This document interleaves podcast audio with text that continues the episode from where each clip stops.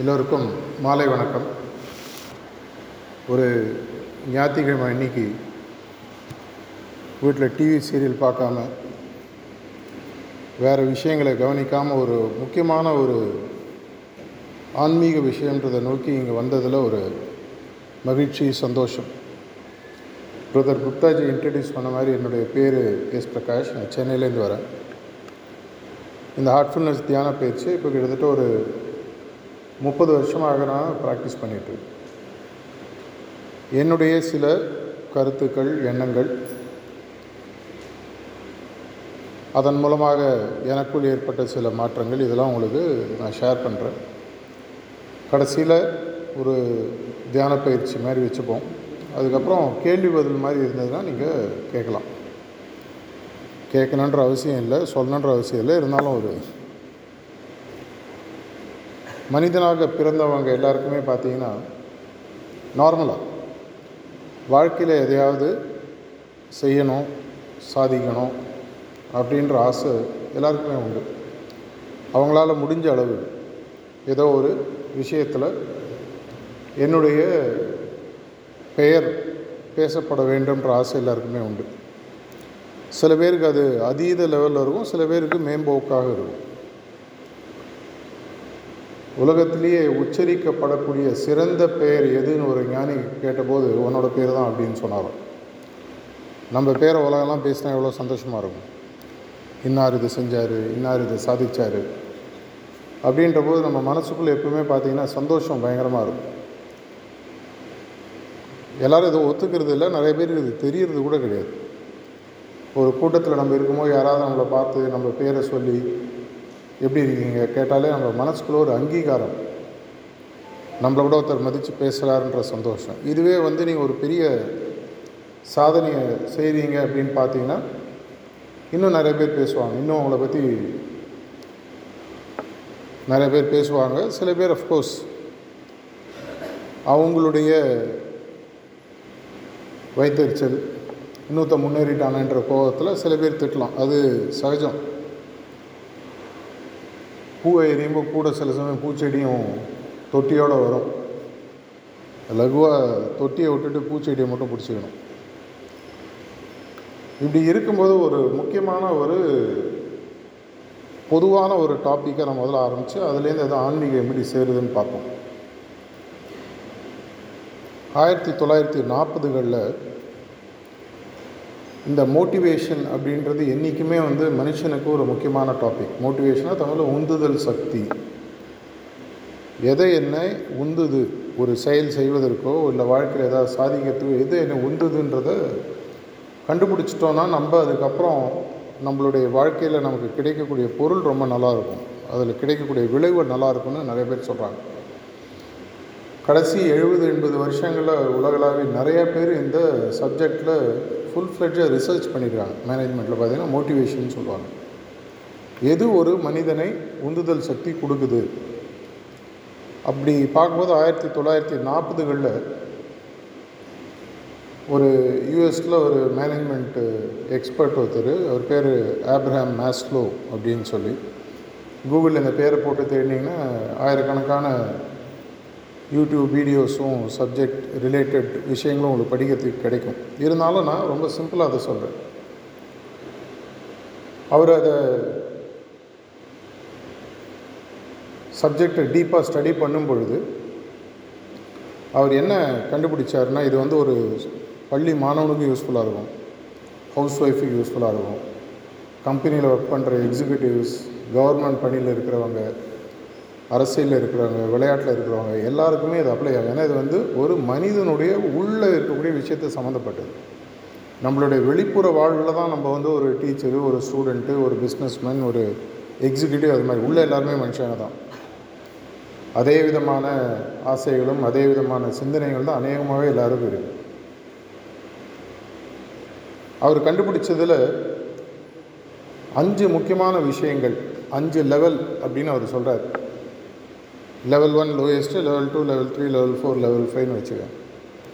இந்த அஞ்சு லெவலில் தான் ஒவ்வொருத்தரும் ஒவ்வொரு மாதிரி அவங்களுக்கு இது உந்துதல் சக்தியை உரு உருவாக்குது. அதன் மூலமாக தான் அவங்க வந்து எப்படி ஒரு ட்ரெயினை ஒரு இன்ஜின் முன்னாடிலேருந்து இழுக்குதோ இல்லை பின்னாடிலேருந்து தள்ளும்போது இந்த பெட்டி நகருதோ அதே மாதிரி இந்த உந்துதல் சக்தி நமக்குள்ளே இருக்கும்போது நம்ம இலக்கையை நோக்கி போகிறோம். எப்படி ஒரு ட்ரெயினுக்கு வந்து ஒரு ஆரிஜினேட்டிங் ஸ்டேஷன் டெஸ்டினேஷன் ஸ்டேஷன் இருக்குது ஆரிஜினேட்டிங் ஸ்டேஷனாக கிளம்புற இடம் டெஸ்டினேஷன் ஸ்டேஷனாக போய் சேர வேண்டிய ஊர். இப்போ நம்ம தான் நேற்று நைட்டு சென்னையிலேருந்து திருப்பூருக்கு ட்ரெயினில் வந்தோம் கிளம்பின ஸ்டேஷன் சென்னை இறங்க வேண்டிய ஸ்டேஷன் திருப்பூர். அந்த ட்ரெயின் வந்து எங்கே போகணுன்றது தெரியும். அந்த உந்துதல் சக்தி அங்கே என்னன்னு பார்த்தீங்கன்னா அது வந்து ஒரு அக்ரிணை பொருள். அதனால் அதுக்கு உந்துதல் சக்தி என்னன்னு பார்த்தீங்கன்னா ஒரு இன்ஜின் அந்த இன்ஜினை ஓட்டுறதுக்கு ஒரு லோக்கோமோட்டிவ் பவர் டீசலோ எலக்ட்ரிசிட்டியோ ஏதோ ஒன்று நம்மளுடைய ஒரே உந்துதல் சக்தி அப்படின்னு அவர் சொன்னது பார்த்திங்கன்னா நம்ம மனதில் எழக்கூடிய எண்ணங்கள். இந்த எண்ணங்கள் எல்லாம் ஒன்றாக சேர்ந்து ஸ்கூல் ஸ்டூடெண்ட்ஸ் இங்கே நிறைய பேர் எனக்கு தெரியுறீங்க. வயசானவங்க கூட ஒரு காலத்தில் ஸ்கூலில் படிச்சிருவீங்க. நம்ம ஸ்கூலில் வந்து இந்த சூரியனுடைய சக்தியை பற்றி நம்மளுக்கு புரிய வைக்கிறது ஒரு எக்ஸ்பெரிமெண்ட் பண்ணுவாங்க. முதல்ல கையில் ஒரு பஞ்சை கொடுப்பாங்க கையில் பிடிப்பானாங்க பஞ்சு கொஞ்சம் சூடாகும் மிஞ்சி போனால் ஒரு பதினஞ்சு நிமிஷம் நின்னீங்கன்னா. அதே அப்புறம் பார்த்தீங்கன்னா அந்த பாட்டிமா கண்ணாடி ஒன்று கொடுப்பாங்க மேக்னிஃபையிங் கிளாஸ்ன்னு சொல்லி சொல்லுவாங்க. அந்த மேக்னிஃபையிங் கிளாஸை நீங்கள் அந்த சூரிய ஒளி வர இடத்துல அப்படி வச்சு அந்த அந்த சூரிய ஒளி சேர்ந்து ஒன்றாக சேர்ந்து வரும் பார்த்தீங்கன்னா பஞ்சு அப்படியே பார்த்தீங்க அது எங்கேருந்து வருதுன்னு பார்த்தீங்கன்னா அந்த சக்தியினுடைய ஃபோக்கஸ் பாயிண்ட் எல்லாம் சேர்ந்து ஒரு இடத்துல ஃபோக்கஸ் ஆகுது. நம்முடைய எண்ணங்களுக்கும் அந்த சக்தி இருக்குது வாழ்க்கையில் எனக்கு பெரிய பெரிய வெற்றி வரல நான் பெருசாக சாதிக்கலை அப்படின்னு நினச்சிங்கன்னா நீங்கள் உங்களுக்கு உள்ளே ஒரு பரிசோதனை பண்ணிக்கணும் என்னுடைய எண்ணங்கள் சிதறுதா இல்லை இப்போ மலையிலேருந்து மழை பெஞ்சு தண்ணி இறங்குது. இந்த இறங்கி அது வந்து கீழே வந்து அடிவாரத்துலேருந்து வேகமாக அது எடுக்கும்போது பார்த்திங்கன்னா பெரிய அகலமான அரை கிலோமீட்டர் ஒரு கிலோமீட்டர் அகலத்தில் காவேரி மாதிரியோ கங்கை மாதிரியோ ஓடும். இதுவே அது இறங்குற இடத்துல ஒரு எட்டா பிரிச்சிட்டிங்கன்னா என்ன யோசிச்சு பாருங்கள் இப்போ மேட்டூர் டேமில் கெனால் பிரிக்கிற மாதிரி ஆகிடும் அதுலேருந்து போகிற தண்ணியினுடைய அளவு ரொம்ப குறைஞ்சிரும். ஸ்பீடு குறைஞ்சிரும். வெலாசிட்டி அது போய் சேர வேண்டிய இடமான கடலுக்கு அது போய் சேராமையே கூட போயிடும். ஸோ சேனல் பிரிக்க ஆரம்பிக்கும் பொழுது தண்ணீரோட சக்தி கூட குறையுது. ஒளியினோட சக்தி கூட குறையுதுன்றதை நம்ம பார்க்குறோம். அதே மாதிரி தான் நம்ம எண்ணங்களோட சக்தி. கார்த்தால நம்ம தூங்கி எழுந்ததுலேருந்து இரவு படுக்கும் வரை நமக்கு மனசில் அறுபதுலேருந்து எண்பதாயிரம் எண்ணங்கள் உருவாகிறதாக சயின்டிஸ்ட்லாம் சொல்கிறாங்க ஒரு ஜீரோ கம்மி எக்ஸ்ட்ரா விடுங்க. இதில் கான்செப்ட் என்னன்னு சொன்னால் இந்த எண்ணங்கள் நமக்கு காலையிலேருந்து இரவு வரைக்கும் பார்த்தீங்கன்னா சிதறி விட்ட காசு இப்படி அப்படி விட்டுற மாதிரி விட்டுறோம் இப்போ கீழே ஒரு பத்தாயிரம் ஒரு ரூபா காயினை நான் தூக்கி போட்டால் உங்களுக்கு அதை திரும்பி சேர்த்து அதனுடைய எண்ணிக்கையை கண்டுபிடிக்கிறதுக்கு டைம் ஆகிடும் இதே இந்த பத்தாயிரம் காயினாக ஒரு செக்கில் இல்லை ஒரு ஜிபேயில் பத்தாயிரம் போட்டால் ஒரே செகண்டில் முடிஞ்சு போச்சு. என்ன ஆகுதுன்னு பார்த்தீங்கன்னா எல்லாம் திரண்டு ஒன்றாகுது. அதே மாதிரி நம்மளுடைய எண்ணங்கள் அனைத்தும் ஒன்றாகணும்னு சொன்னால் அவர் கண்டுபிடிச்ச முக்கியமான விஷயம் என்னென்னா நம்மளுடைய எண்ணம் ஒரு குறிக்கோளை நோக்கி சேர வேண்டும். அந்த குறிக்கோளே நமது வாழ்க்கையாக மாற வேண்டும். அந்த குறிக்கோள் நமது வாழ்க்கையாக மாறும் பொழுது நமக்குள்ளே இருக்கக்கூடிய அந்த ஆழ்நிலை மனதின் சக்தி ஆழ்நிலை மனதை ரெகுலேட் பண்ணுறது எண்ணங்கள். இந்த ஆழ்நிலை மனதின் சக்திக்கும் தியானத்துக்கும் ஒரு சம்மந்தம் இருக்குது அதை நான் அப்புறம் சொல்கிறேன் அது எல்லாத்தையும் குமிதல்னு சொல்லுவாங்க. அந்த குமியை வைக்கக்கூடிய ஒரு மெயின் பாயிண்ட்டுன்னு சொல்லி பார்த்தீங்கன்னா எங்கள் வாழ்க்கையில் என்ன சாதிக்கணும்? அதை அவர் அஞ்சு விதமாக பிரிக்கிறார். இந்த லெவல் ஒன் லோயஸ்ட் லெவல் அவர் சொல்கிறாரு எங்கள் உலகத்தில் எண்பதுலேருந்து ஒரு எண்பத்தஞ்சு சதவீத மக்கள் இந்த அளவிலே வாழ்ந்துட்டு இங்கே போயிடுறாங்க. அது எந்த லெவல் அப்படின்னு சொல்லி அவர் சொல்கிறாருன்னா ஃபிசியலாஜிக்கல் நீட்ஸுன்றார் நம்ம உடல் சார்ந்த விஷயங்கள் சாப்பிட்ணும் குளிக்கணும் குடிக்கிறதுக்கு தண்ணி போட்டுக்கிறதுக்கு உடை அது மாதிரி ஃபிசியலாஜிக்கல் நீட்ஸ் நம்ம சம்பளத்துக்கு நிறைய பேர் ஒர்க் பண்ணுறவங்க எல்லாருக்குமே தெரியும். மாதம் மாதம் நம்ம சம்பாதிக்கிறோம். மாத கடைசி பிறந்து சம்பளம் வரும்பொழுது அந்த மாதம் எலக்ட்ரிசிட்டி பில்லு டெலிஃபோன் பில்லு வாடகை மற்ற கட்டணங்கள் செலவுகள். நம்ம மனசுக்குள்ளே ஒரு பெரிய கற்பனை இருக்கும் ஏதாவது சாதிக்கணும்னு. ஆனால் பத்தாயிரரூபா சம்பாதிச்சுட்டு ஒம்பதாயிரத்து ஐநூறுரூபா செலவாகும்போது மிஞ்சி போனால் கையில் ஒரு ஐநூறுரூபா தான் நம்மளால் சேமிக்க முடியும். இதுலேயே ஒரு எண்பது எண்பத்தஞ்சு சதவீத மக்கள் மாட்டிக்கிறாங்க. அது ஆனால் தப்பில்லை. அதை கூட நம்ம சரியாக செய்வதற்கு நம்மளுடைய சிந்தனை சக்தி நம்ம பின்னாடி ஒன்றாக இருக்கும் இந்த எண்பது எண்பத்தஞ்சு சதவீத மக்கள் தன்னுடைய தினசரி வாழ்க்கையை பார்த்துக்கிறதுக்கு சர்வைவல் நீட்ஸ்னு சொல்லி சொல்லுவாங்க. உயிர் வாழ்வதற்கு தேவையான மினிமம் விஷயங்கள். இதை நம்ம ஒழுங்காக பண்ணணும்னா நம்ம எடுத்த படிப்புலேயோ நம்ம வேலை செய்கிற இடத்துலையோ நம்ம செய்கிற வேலையை இருக்கிறதுக்குள்ளே பெஸ்ட்டாக செய்யணும். ஒரே கம்பெனியில் ஒரே வேலையில் பெஸ்ட் எம்ப்ளாயினா அவங்களுக்கு சம்பளம் எக்ஸ்ட்ரா இருக்கும் இன்சென்டிவ் எக்ஸ்ட்ரா இருக்கும் ப்ரமோஷன் பெட்டராக இருக்கும். இது எல்லாருக்குமே தெரியும். ஸ்கூல்லேயும் சரி ஸ்டூடெண்ட்டும் சரி. அதே கிளாஸ் ஐம்பது ஸ்டூடெண்ட் படிக்கிறாங்க. ஒரு ஸ்டூடெண்ட் தொண்ணூத்தொம்பது மார்க் ஒரு ஸ்டூடெண்ட் நாற்பத்தஞ்சு மார்க் ரா மெட்டீரியல் ஒன்று தான் ஆனால் அவங்க மனத்துக்குள்ளே இருக்கக்கூடிய அந்த உத்வேகம் அப்படின்ற போது அவங்களுடைய மனசு ஒருமித்து அந்த மார்க் வாங்குறதுல குறிக்கோள் எதுக்காக மார்க் வாங்குற பேர் வாங்கணும் நல்ல பேர் வாங்கணும். எனக்கு ஒரு நல்ல வேலை கிடைக்கணும். இது லெவல் ஒன் நீட்ஸ் இதிலே எண்பது எண்பத்தஞ்சு சதவிகிதம் மக்கள் திருப்தி அடைஞ்சிடுறாங்க. நிறைய பேர்கிட்ட நான் பேசும்போது என்னுடைய வாழ்க்கையில் என்னுடைய ஆன்மீக வாழ்க்கை இல்லாமல் என்னுடைய மெட்டீரியல் லைஃப்பில் பார்த்தீங்கன்னா என்னுடைய வேலை வந்து நிறைய கம்பெனிஸ் அவங்களுடைய எதிர்காலத்தை மாற்றி அமைக்கக்கூடிய ஒரு மேனேஜ்மெண்ட் கன்சல்ட்டிங் லைனில் நான் இருக்கேன். நிறைய பேர்கிட்ட பேசும்போது அவங்க சொல்கிறது எனக்கு இவ்வளோ நாள் இது தெரியாமல் போயிடுச்சு. ஸ்டூடெண்ட்ஸ்க்கெலாம் சொன்னால் ஒரு ஜோக்கு புரியும். ஒரு பையன் வாத்தியாரை போய் கேட்குறானா நான் செய்யாத தப்புக்கு என்னை தண்டிப்பீங்களான்னு?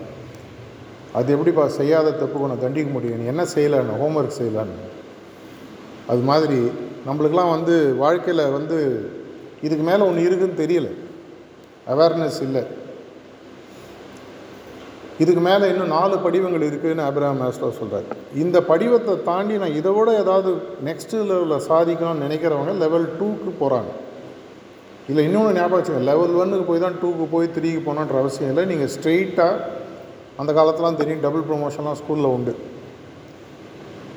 திடீர்னு நான் ஒரு தடவை ஒரு கிளாஸ் போகும்போது திடீர்னு ஒரு பையன் என்னோட ஜூனியர் இருக்கிற வந்து உட்காந்தான் என்னன்னு பார்த்தா அவனுக்கு ஸ்கூலில் டபுள் ப்ரொமோஷன் வருது இப்போ அதெல்லாம் கிடையாது.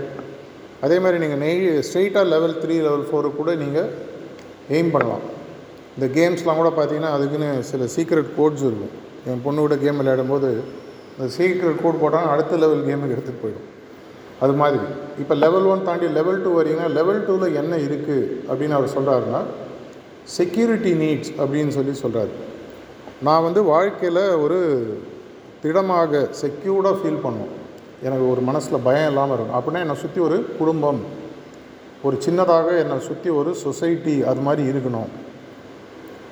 ஒரு பேசிக் ரெக்குயர்மெண்ட்ஸ் சம்பாத்தியம் இதெல்லாம் வந்ததுக்கப்புறம் நம்ம வந்து நம்மளுடைய குடும்பத்தில் இருக்கிறவங்களும் நம்ம குடும்பத்தை சார்ந்த கம்யூனிட்டியும் நம்மளுக்கு சப்போர்ட்டாக இருக்கணுன்ற விஷயங்களில் ஈடுபட ஆரம்பிக்கிறோம்.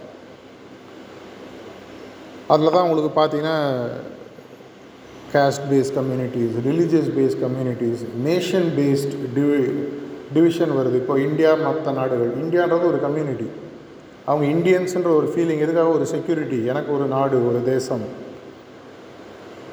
இதில் அவங்களுடைய ஃபோக்கஸ் வர ஆரம்பிக்குது. இதையும் தாண்டி அடுத்தது போகும்போது அவர் என்ன சொல்கிறாருன்னா மக்கள் வந்து அன்பை தேட ஆரம்பிக்கிறாங்க. லவ் நீட்ஸ் அப்படின்னு சொல்லி சொல்கிறாரு அவர். இதெல்லாம் சாதித்து முடித்தோடனே நம்ம நார்மலாக ஒரு ஐம்பது அறுபது வயசில் அந்த எண்ணம் வரும். நம்மளை நேசிக்கிறதுக்கு நம்மளோட யாருமே இல்லையே. சின்ன வயசுலேயும் வரலாம் தப்பு இல்லை. அப்போ தான் மனசு வந்து அன்பு செலுத்தவும் அன்பை பெறுவதற்கும் மனசு போக ஆரம்பிக்குதுன்னு சொல்லி அவர் சொல்கிறார் இது மூன்றாவது நிலை. இதை ஒன்றும் ஞாபகம் வச்சுக்கணும். நீங்கள் மூன்றாவது நிலைக்கு போயிட்டு ரெண்டு ஒன்றையும் செய்ய முடியும். ஒன்றுலேருந்து ரெண்டு மூணு வழியாகவும் போகலாம். ரிவர்ஸ் இன்டகிரேஷனும் முடியும். இதை தாண்டி நாலாவது நீடு வரும்பொழுது அவர் என்ன சொல்கிறாருன்னா அந்த நிலைமைக்கு வராங்க ஒரு அஞ்சு சதவீதம். நூறு சதவீதத்தில் பார்த்தீங்கன்னா மற்ற மூன்றத்தில் ஒரு தொண்ணூறு தொண்ணூத்தஞ்சு சதவீதம் போயிடுது. தொண்ணூறு சதவீதம் இன்னொரு அஞ்சு சதவீதம் வந்து நாலாவது லெவல் நாலாவது லெவல் வந்து செல்ஃப் எஸ்டீம் நீட்ஸ்ன்னு சொல்லி சொல்கிறார் செல்ஃப் எஸ்டீம்னா என்னுடைய சுய மதிப்பு சம்மந்தப்பட்ட விஷயங்கள். என்னை பற்றி உலகம் பேசணும். நான் யாராவது பேசினா நாலு பேர் கேட்கணும். என்னுடைய கருத்துக்களை மக்கள் வந்து ஃபாலோ பண்ணணும். இவர்கள் தான் மெதுவாக தலைவர்களாக ஆரம்பிக்கிறாங்க. தலைவர்கள்னால் நெசசரிலி பாலிட்டிக்ஸ் மட்டும் இல்லை. அவங்களுடைய கம்யூனிட்டியில் பிஸ்னஸில் அவங்க அந்த ஒரு பர்டிகுலர் கம்யூனிட்டி பிஸ்னஸ் நடத்துகிறாங்க அதில் அவங்க தலைவர்களாக ஆவாங்க. சுய மதிப்பீடு என்னை பற்றி ஒரு சுய மதிப்பீடு எனக்கு ஜாஸ்தி ஆகுது. என்னால் உலகத்தில் சிந்தனைகளை மாற்றி அமைக்கக்கூடிய அளவுக்கு என்னுடைய எண்ணங்கள் வருதுன்ற ஃபீலிங் எனக்குள்ளே வருது. ரைட் ஆஃப் தப்போ பெரிய பெரிய மாறுதல்கள்லாம் நீங்கள் சொசைட்டியில் நடத்தினவங்கலாம் பார்த்தீங்கன்னா அவங்களுடைய செல்ஃப் எஸ்டீம் நீட்ஸ்ன்றது ஜாஸ்தியாக இருக்கும். அவங்க ஒரு ரிலிஜன் ஃபவுண்டராக இருக்கலாம். இல்லை ஒரு புது வியாபாரத்தை ஆரம்பித்தவங்களாக இருக்கலாம். இல்லை வாழ்க்கையில் ஏதாவது புதுசாக சாதித்தவங்களாக இருக்கலாம். பார்த்தீங்கன்னா அந்த செல்ஃப் எஸ்டீம் நீட்ஸ்னு வரும். ஆப்ராம் மேஸ்லோ சொல்லப்படி பார்த்தீங்கன்னா ஒரு தொண்ணூத்தெட்டு தொண்ணூத்தொம்பது சதவீத மக்கள் லெவல் ஃபோரை தாண்டி போகிறதில்ல லெவல் ஃபைவ் தான் அவர் சொல்கிறது ஒரு மனிதனுடைய உண்மையான ஹையஸ்ட் லெவல் அப்படின்னு அவர் சொல்கிறார் செல்ஃப் ஆக்சுவலைசேஷன் நீட்ஸ்ன்னு சொல்லி சொல்கிறார் செல்ஃப் ஆக்சுவலைசேஷன் நீட்ஸ்னால் நம்ம எல்லாருக்குமே பார்த்திங்கன்னா நம்ம நம்மளுக்கு சில திறமைகள் நம்மள்கிட்ட இருக்கும். அந்த திறமைகளை முழுசாக வெளியில் காட்டி அந்த திறமைகள் செயலாக எனக்கு இருக்கிற அத்தனை திறமைகளை செயலாக மாறணும். அது இந்த உலகம் இதன் மூலமாக உணரணும். முதல்ல நான் அதை புரிஞ்சுக்கணும். செல்ஃப் ஆக்சுவலைசேஷன் ஃபிசிக்ஸ் படித்தவங்க இது ஆக்சுவலைசேஷன்றது உங்களுடைய ஆக்சுவல் ரா மெட்டீரியலில் அதனுடைய ஃபுல் திறமைக்கு மாற்றணும் அந்த செல்ஃப் ஆக்சுவலைசேஷன் நீட்ஸ் லெவலுக்கு வரவங்க ஒரு சதவீதம் கூட கிடையாது. அந்த ஒரு சதவிகித மக்கள் தான் உலகத்தில் இருக்கக்கூடிய தொண்ணூத்தொம்பது சதவீத மக்களை வழி நடத்துகிறாங்க இவங்க ஒரு மத குருமார்களாக இருக்கலாம். பெரிய பெரிய மாற்றங்களை கொண்டு வந்த சயின்டிஸ்டாக இருக்கலாம். பெரிய சிந்தனைகளை கொண்டு வந்த தத்துவ ஞானிகளாக இருக்கலாம். இவங்க தான் வந்து ஒரு பெரிய லெவலில் தன்னை உணர்ந்து உன்னை அறிந்தால் உன்னை அறிந்தால் அந்த காலத்தில் எம்ஜிஆரோட பாட்டு கேட்டிருப்பீங்க. உண்மையாகவே உன்னை அறியறது அப்படின்ற லெவலுக்கு வரவங்க ஒரு சதவீத மக்கள். இந்த ஒரு சதவீத மக்கள் தான் நீ உலகத்தையே நடத்துகிறாங்கன்றது அவருடைய கணிப்பு. இந்த அஞ்சு லெவலில் நீங்கள் எங்கே உங்களுடைய வாழ்க்கையில் இப்போ இருக்கீங்க? எந்த லெவல்லேருந்து அடுத்த லெவலுக்கு போகணும் ஹையஸ்ட் லெவல் எல்லாருக்குமே பாசிபிள் இந்த ஒரு சதவீதம் மக்கள் நூறு சதவீதமாக மாற முடியாதெல்லாம் முடியும்னு சொல்கிறாரு ஆனால் நிறைய பேருக்கு இது தெரியறதில்லை. எப்படி வந்து ஒரு அனுமார் அவருடைய பலத்தை தெரியாமல் உட்காந்துட்ருக்காரு அவருக்கு வந்து நீ இப்போ ஏற்பட்ட பலசாலி உன்னால் ராமேஸ்வரத்துலேருந்து இலங்கை பக்கம் உன்னால் ஒரே ஜம்பில் தாண்ட முடியும் புரிய கற்று ஒரு ஜாம்பவான் தேவைப்பட்டது. அதுக்கப்புறம் தான் அவருக்கு அந்த என்கிட்ட இந்த சக்தி இருக்குன்றது தெரிஞ்சு குதிக்கிறாரு இது ராமாயணம் படித்தா நம்ம எல்லாருக்கும் தெரிஞ்சிருக்கும். அதே மாதிரி நம்மளுக்குள்ள ஒவ்வொருத்தருக்குள்ளேயும் அனுமான் இல்லை அவருக்கு இருந்த அந்த அளவுக்கான உண்மையான சக்தி நம்ம அத்தனை பேருக்குள்ளேயும் உள்ளே இருக்குது இதை புரிய வைக்கிறதுக்கு நிறையா நேரம் ஃபேமஸ் அரிஸ்டாட்டில் அவர் ஒரு தடவை சொன்னார் எனக்கு உலகத்துக்கு வெளியில் நிற்கிறதுக்கு ஒரு சின்ன இடம் கொடுங்க ஒரு சின்ன கம்புனால் இந்த உலகத்தையே என்னால் தூக்க முடியும். ஃபல்க்ரம் பிரின்சிபல் ஃபிசிக்ஸில் படிச்சிருப்பீங்க. ஒரு பெரிய கல்லை நவத்துறதுக்கு நீங்கள் கஷ்டப்பட்டு தலை வேணாம். பக்கத்தில் ஒரு சின்ன கல்லை வச்சு ஒரு கம்பி அதில் ஒரு குத்து இப்படி தள்ளினீங்கன்னா நகரும். இதே மாதிரி தான் நம்மளுடைய வாழ்க்கை. நிறையா நேரம் நம்மளுக்குள்ளே உறங்கி கொண்டிருக்கக்கூடிய உண்மையான திறமைகளை எழுப்பி விடுறதுக்கு வெளியிலேருந்து யாரோ. அதனால தான் தமிழ் ஒரு அழகான பழமொழி இருக்குது அகல் விளக்காயினும் ஊண்டுகோல் தேவையுமா யாராவது லைட்டாக குத்தி விடும் அந்த மாதிரி ஒரு உண்மையான தூண்டுகோலாக இருக்கக்கூடிய பல வழிகளில் ஒரு உன்னதமான வழினா ஆன்மீக வழி. நார்மலாக இந்த ஆன்மீகத்துக்கு வரவங்களை பார்த்து மற்றவங்கெல்லாம் நார்மலாக கேட்குற கேள்வி. என்னையும் கேட்டாங்க. அதனால் நான் ஓப்பனாக சொல்கிறேன் உனக்கு வேறு வேலை இல்லையா? நீ லூஸா என்ன எல்லாத்தையும் விட்டு இங்கே போயிட்டுருக்க? சாமியாராக மாறிட்டியா? எல்லாருக்குமே ஒன்று மறந்துடுறாங்க. மகாபாரதத்துக்கு போ. கௌரவர்களும் பாண்டவர்களும் ஏற்று சைடில் நிற்கிறாங்க கீத உபதேசம் நடக்குது. அவங்களுடைய சேனைகள் அதனோட கம்பேரிசன் பார்த்தீங்கன்னா ஒன்றுக்கு முப்பதுன்றாங்க. பாண்டவர்கள் சைடில் ஒரு சதவீதம்னா அது எதிர்க்க முப்பது பங் பங்கு எதிர்க்க நிற்குது ஆனால் கடைசியில் ஜெயிச்சது யாருன்னு தெரியும். இதுக்கு பல காரணங்கள் இருந்தால் கூட உண்மையான காரணம் அப்படின்னு பார்த்தீங்கன்னா பாண்டவர்களோட ஒரு அம்பு கூட எழிய மாட்டேன்னு சொல்லி சப்போர்ட்டுக்கு வந்து கிருஷ்ண பரமாத்மா. உண்மையான பாண்டவர்கள் வெற்றி அவங்களுக்கு காரணம் பார்த்தீங்கன்னா தெரிஞ்சோ தெரியாமையோ அவங்களுக்கு பின்னாடி அதை கடவுள்னு சொல்லுங்கள் நேச்சர்னு சொல்லுங்கள் எதை வேணால் சொல்லுங்கள் இப்போ வந்து நியூக்ளியர் பவர் வச்சுருக்கக்கூடிய நாடுகள்லாம் சூப்பர் பவர். அந்த நியூக்ளியர் பவர் மாதிரி ஒன்று அவர் வச்சுருந்தாருன்னு வச்சுக்கோங்களேன். அதனால் அவர் நினச்சாருன்னா சாதிக்க முடியும். அதை வச்சு அவர் சொல்லி கொடுத்தாரு ஜெயிச்சார். அவங்க ஜெயித்தது ஆன்மீகத்தில் இல்லை. அவங்க ஜெயித்தது ஒரு ராஜாங்கத்தை வெற்றி பெறுவதற்கு நடத்திய ஒரு போர். அந்த போரில் வெற்றி பெறுவதற்கு தான் அவங்க கிருஷ்ணருடைய ஹெல்ப்பை கேட்குறாங்க நம்ம வாழ்க்கையில் இப்போ அந்த மாதிரிலாம் போர் புரியணுன்ற அவசியம் நமக்கு இல்லை. நம்ம எல்லாம் கம்ஃபர்டபுளாக இருக்கோம். பார்டர்லாம் ஆர்மி பார்த்துக்கிறாங்க நாடுகள்லாம் முந்தி மாதிரி இல்லாமல் கொஞ்சம் மெச்சூர்ட் ஆகிடுத்து ஜஸ்ட் லைக் தட் சண்டை போடுறதுல அங்கங்கே நடக்குது. இப்போவும் நடந்துட்டு ஆறு மாதமாக பார்த்துட்ருக்கோம் ஓவராலாக பார்த்தீங்கன்னா ஒரு செக்யூரிட்டி சிஸ்டம்ன்றது நாடு கொடுத்துரு நம்மளுடைய உண்மையான போர் என்ன அப்படின்னு சொல்லி பார்த்தீங்கன்னா நமக்கும் நமக்கும் நடக்கக்கூடிய யுத்தம். எனக்குள்ளே இருக்கக்கூடிய உண்மையான சக்தி உடைய ஒரு மனிதன் எங்களுக்குள்ளே இருக்கக்கூடிய எப்பவுமே தூங்கிட்டு இருக்கிற ஒரு சோம்பேறியான மனிதன். இது ரெண்டுத்துக்கும் போர் நடக்குது. இந்த சோம்பேறி ஜெயிக்கிறானா இல்லை இந்த உண்மையான சக்தி உள்ளவன் ஜெயிக்கிறானான்றதை பொறுத்து தான் என்னுடைய வாழ்வில் எனக்கு கிடைக்கக்கூடிய வெற்றி. அந்த உண்மையான சக்தி உள்ள மனிதனை உங்களை உசுப்பி விட்டு எழுப்பி விட்டு அந்த குறிக்கோளை நோக்கி போக்க போக வைக்கக்கூடிய உண்மையான ஒரு சப்போர்ட்டுன்னு பார்த்தீங்கன்னா அது ஆன்மீகத்தின் மூலமாக அவங்களுக்கு கிடைக்கும். இது முதல்ல வரும்போது எனக்கு புரியல. ஆயிரத்தி தொள்ளாயிரத்தி தொண்ணூற்றி ரெண்டில் நான் முதல்ல இந்த தியான பயிற்சி ஆரம்பித்தேன். என்னுடைய வாழ்க்கையில் நான் சாதித்த விஷயங்கள் பல. அது நான் லிஸ்ட்டு போட்டு பேசுறதுக்காக இங்கே வரல.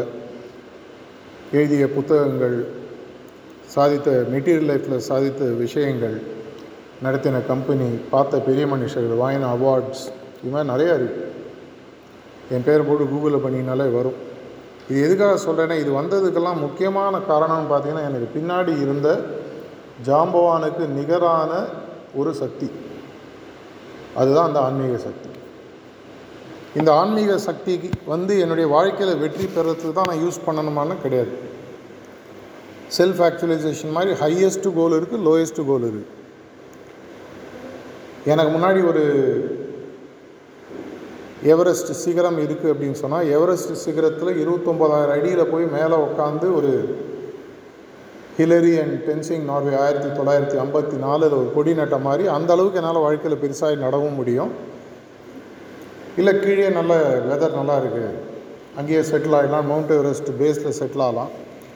இல்லை அங்கே நிறைய கனிமங்கள்லாம் மினரல்ஸ்லாம் மவுண்ட் எவரெஸ்ட்டில் இருக்குதுன்னு சொல்லி சொல்கிறாங்க அதை நான் டிக் பண்ணி அதுலேருந்து சம்பாதிச்சு பண்ணலாம். எதை வேணால் நான் எங்கே என்னுடைய ஃபோக்கஸ் இருக்கோ அந்த அளவுக்கு என்னால் வாழ்க்கையில் முன்னேற முடியும்.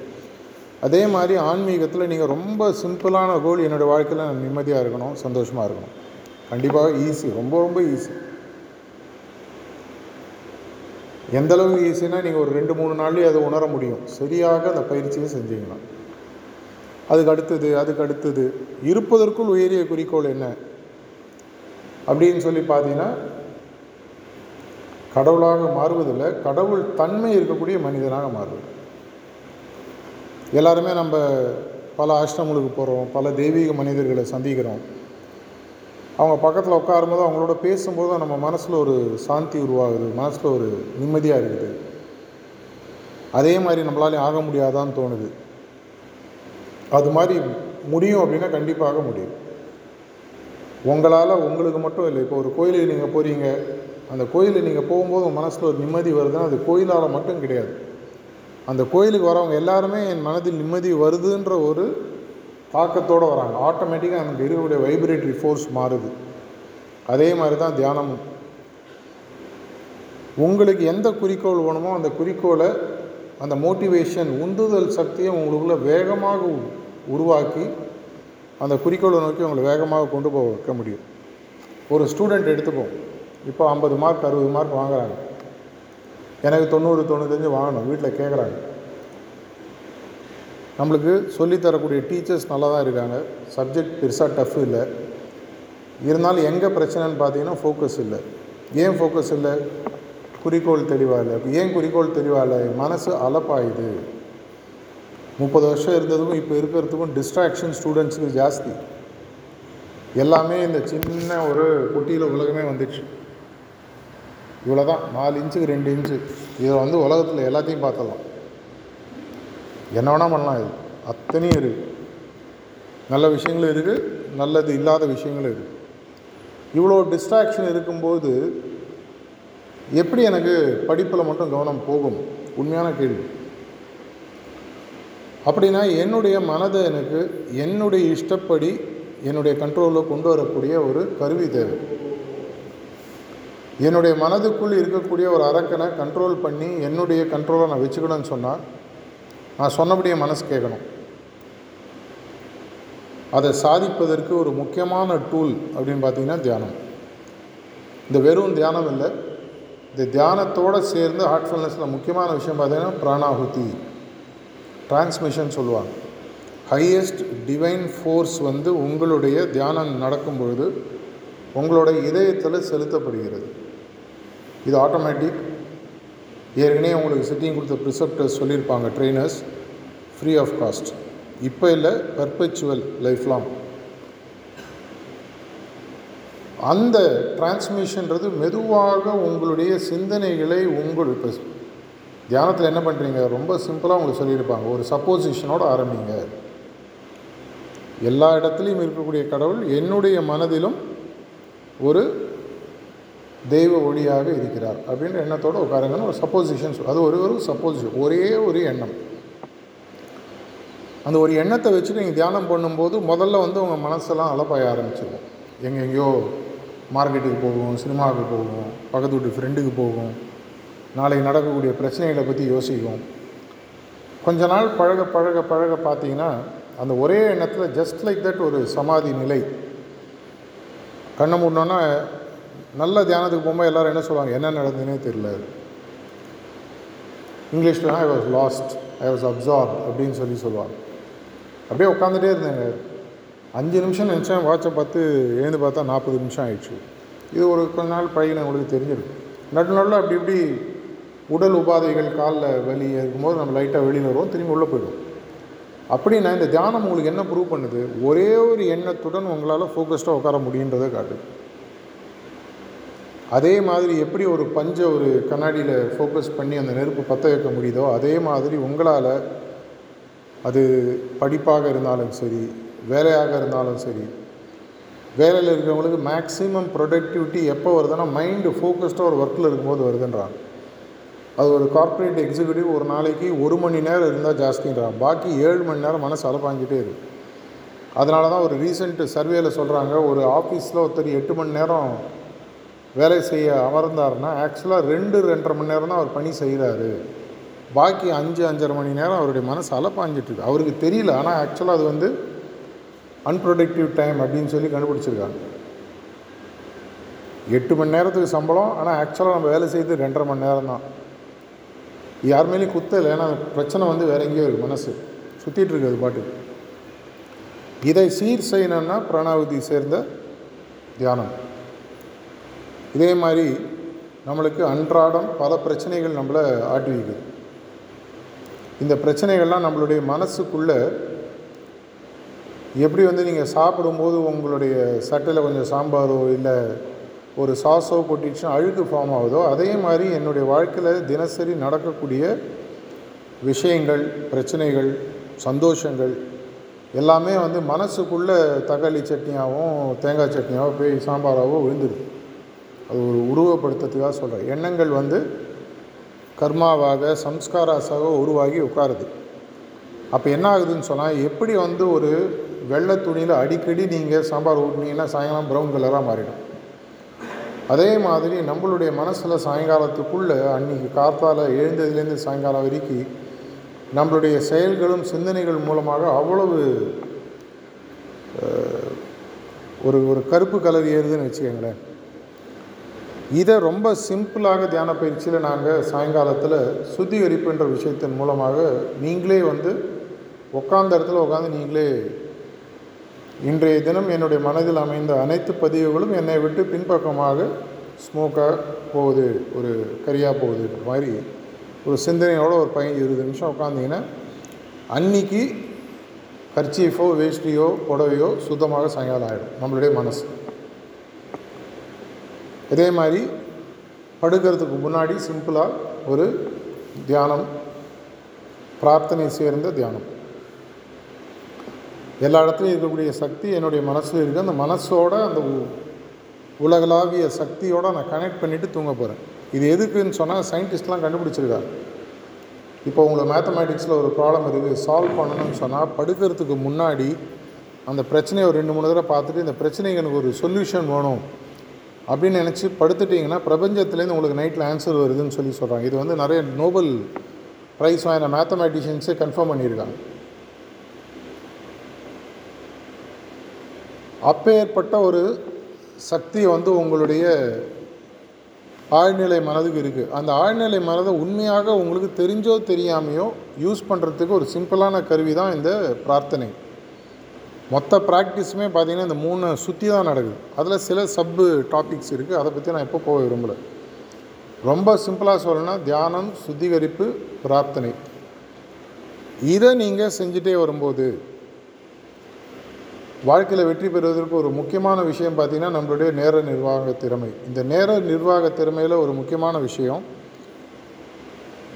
எனக்கு கிடைக்கக்கூடிய இருபத்தி நாலு மணி நேரத்தெல்லாம் புத்திசாலிதனமாக யூஸ் பண்ணும் அதில் ஒரு ஏழு மணி நேரம் நீங்கள் தூக்கத்துக்குன்னு விட்டுருங்க பதினஞ்சு மணி நேரம் கையில் இருக்குது இந்த பதினஞ்சு மணி நேரம் உங்களுடைய பர்சனல் லைஃப் ஸ்கூலு காலேஜு வேலை செய்கிற இடம் இது எல்லாத்தையும் நீங்கள் செலவழிக்கிறீங்க ஃப்ரெண்ட்ஸோடலாம் இருக்கீங்க. ஒரு ஒன்றரை மணி நேரம் இந்த பயிற்சிக்கு ஒதுக்குவீங்க அந்த பதிமூன்றரை மணி நேரம் எப்படி மாறுதுன்றதை பாருங்கள் வியாபாரிகள் எல்லாருக்குமே தெரியும். எந்த முதல் போட்டாலும் ரிட்டர்ன் ஆன் இன்வெஸ்ட்மெண்ட் நல்லா இருக்கும். ஒரு காசு போட்டால் ரெண்டு காசாவது வரணும். அப்போ தான் அவங்க வியாபாரத்தில் போடுவாங்க. இப்போ நீங்கள் நார்மலாக சம்பாதிக்கிறீங்க பேங்க்கில் போட்டால் அட்லீஸ்ட் ஒரு எட்டு ஒம்பது பர்சன்ட்டு ஆனுவல் இன்ட்ரெஸ்ட் வந்தால் தான் நீங்கள் பணத்தை பேங்க்கில் போடுவீங்க. கொஞ்சம் ரிஸ்க் எடுத்தீங்கன்னா ஸ்டாக் மார்க்கெட்டில் போடுவீங்க. பதினஞ்சு பர்சன்ட் வரும். வியாபாரிகள் இன்னும் ரிஸ்க் எடுப்பாங்க. நூறு பர்சன்ட் இரநூறு பர்சன்ட் ரிட்டர்ன் ஒன்று பார்ப்பாங்க. ஆயிரம் பர்சன்ட் ரிட்டர்ன் வரக்கூடிய ஒரு விஷயம்னா தியானம் லைஃப்பில் பதிமூன்றரை மணி நேரம் உங்களுடைய வாழ்க்கையை ஒதுக்கி வைங்க ஒன்றரை மணி நேரம் தியான பயிற்சிக்கு ஒதுக்குங்க. ஏழு மணி நேரம் உடம்பை பார்த்துக்கோங்க நல்ல தூக்கம் நிம்மதியான தூக்கம். இந்த ஏழு மணி நேர தூக்கம் கூட பார்த்தீங்கன்னா அஞ்சு லெவலில் நீங்கள் தூங்குறீங்க. சயின்ஸில் படிச்சீங்கன்னா உங்களுக்கு தெரியும். ரெம் மூமெண்ட்டில் ஆரம்பித்து rapid eye movement lowest level தூங்குறதுல ஆரம்பித்து டெல்டா லெவல்னு சொல்லுவாங்க ஹையஸ்ட் லெவல் அந்த லெவல் டெல்டா லெவல் ஸ்லீப் ஒரு மனுஷனுக்கு ஏழு மணி நேரம் தூங்கினாங்கன்னா ஒரு மணி நேரம் கூட வரதில்லை ஏன்னா பாக்கி ஆறு மணி நேரம் அவனுடைய மனசு வந்து அவனுக்கு தெரியாமையே ஆழ்நிலை மனதில் அன்றைக்கி நடந்த விஷயங்களோ பழைய விஷயங்களோ மனசு அசை அதனால் அவர் தெரியாமையே அவருக்கு வந்து அவருடைய ஸ்லீப் டிஸ்டர்ப் ஆகுது. அதனால தான் சில பேர் எட்டு மணி நேரம் தூங்கி கூட காத்தால் எழுந்தோன்னு டயர்டாக இருப்பாங்க. இதனால தான் விவேகானந்தர் ஒரு இடத்துல அழகாக சொல்லியிருக்கார். ஒரு மணி நேரம் சரியாக தியானம் செய்துவது ஐந்து மணி நேர தூக்கத்திற்கு சமானம். ஆக்சுவலாக நீங்கள் தியானத்தை தூக்கமாக அதுக்குன்னு படுத்து தியானம் பண்ணுங்கன்னு சொல்ல விரும்பல. தியானத்தை ஒரு மணி நேரம் கரெக்டாக பாஞ்சிங்கன்னா அஞ்சு மணி நேரம் தூக்கத்துக்கான அப்படின்னா நீங்கள் ஒரு நாளைக்கு ரெண்டு மணி நேரம் தியானம் பண்ணி பத்து மணி நேரம் ஸ்லீப்புக்கு ஈக்குவலன் எப்படின்னா யோகா பிரின்சிபல்ஸில் யோக நிதிரைன்னு சொல்லி சொல்லுவாங்க. படுத்தோன்னே தூங்கணும்னு படுத்தோன்னு தூங்குறது முக்கியம் இல்லை. படுத்தோன்னே நான் அஞ்சாவது நிலையில் டெல்டா லெவலுக்கு போகணும். ஏழு மணி நேர தூக்கத்தில் மூணு மணி நேரமாவது டெல்டா லெவல் ஸ்லீப் இருந்தால் தான் உங்களுக்கு ரெஸ்ட்டு கிடைக்குதுன்னு சயின்டிஸ்ட் சொல்கிறாங்க இது உங்களுக்கு கிடைக்கணும்னு சொன்னால் உங்களுடைய மனசு லகுவாக இருக்கணும். மனசு லகுவாக இருக்கணும்னா சாயங்காலம் அது சுத்திகரிக்கும் மூலமாக நடக்குது. ஏன்னா நான் வந்து அழுக்கான மனதினுடன் அழுக்கான வேஷ்டியோடு படுக்க போகிறது அழுக்கான ட்ரெஸ்ஸோடு படுக்கிறேன் துவச்சிடுறேன் க்ளீன் ஆகிடுது வீடு. லேடிஸ்க்கெலாம் தெரியும். நைட்டு சமைச்சு முக்கியமாக நீங்கள் காத்தாலுக்கு முன்னாடி பண்ணுறதுனா பாத்திரத்தை தேய்ச்சி ரெடி பண்ணணும். நைட்டு காய்ச்சின பால் காய்ச்சின பாத்திரத்துலேயே காத்தால காய்ச்சினா பால் திரிஞ்சு போயிடும். அப்புறம் காஃபிக்கு பதிலாக அது வீட்டில் பன்னீர் தான் கொடுக்கணும். திரிஞ்சு போன பால் அதுதான் பண்ண முடியும். அதே மாதிரி நம்மளுடைய மனசு நம்மளுக்கு ஃபுல்லாக யூஸ் ஆகணும்னு சொன்னால் அது சுத்தமாக இருக்கணும். அது உங்கள் கையிலேயே இருக்குது ஹார்ட்ஃபுல்னஸ் பயிற்சியில் முக்கியமான அட்வான்டேஜ் என்ன? இந்த பேண்டமிக் டைமில் நீங்கள்லாம் கண்டுபிடிச்சிருப்பீங்க. நீங்கள் உட்காந்த இடத்துலையே எல்லாமே உங்களுக்கு கிடைக்கும். அரை மணி நேரம் தியானத்தை ஆரம்பிக்கிறீங்க. மெதுவாக அது எனக்கு பிடிக்க பிடிக்க பிடிக்க ஒரு மணி நேரம் வரைக்கும் போகுது. சாயங்காலம் ஒரு இருபது நிமிஷம் சுத்திகரிப்பு பண்ணுறேன் ஏர்லி மார்னிங் அஞ்சு நிமிஷம் ஒரு தியானம் பிரார்த்தனையை நோக்கி நைட்டு பிரார்த்தனை நோக்கி தியானம் ஒன்றரை மணி நேரம் ஒதுக்கு இப்படி செய்யும்போது இந்த மேஸ்லோஸ் ஹைரார்கி ஆஃப் நீட்ஸ்னு சொல்லி சொல்லுவாங்க. அது மாதிரி எந்த லெவலில் level one two three four five எதில் நான் போய் குறிக்கோளை வச்சா கூட அது என்னுடைய மனசு ஃபுல்லாக அதில் இறங்கி வேலை செய்யும். அது மட்டும் இல்லாமல் எனக்கு பின்னாடி ஒரு தெய்வீக சக்தி என்னோட சேர்ந்து வேலை செய்யும். உங்கள் வாழ்க்கையில் நீங்கள் இருப்பதற்குள் சக்தி வாய்ந்த அஸ்திரங்களை வச்சு கௌரவர்களாக இருக்கணுமா?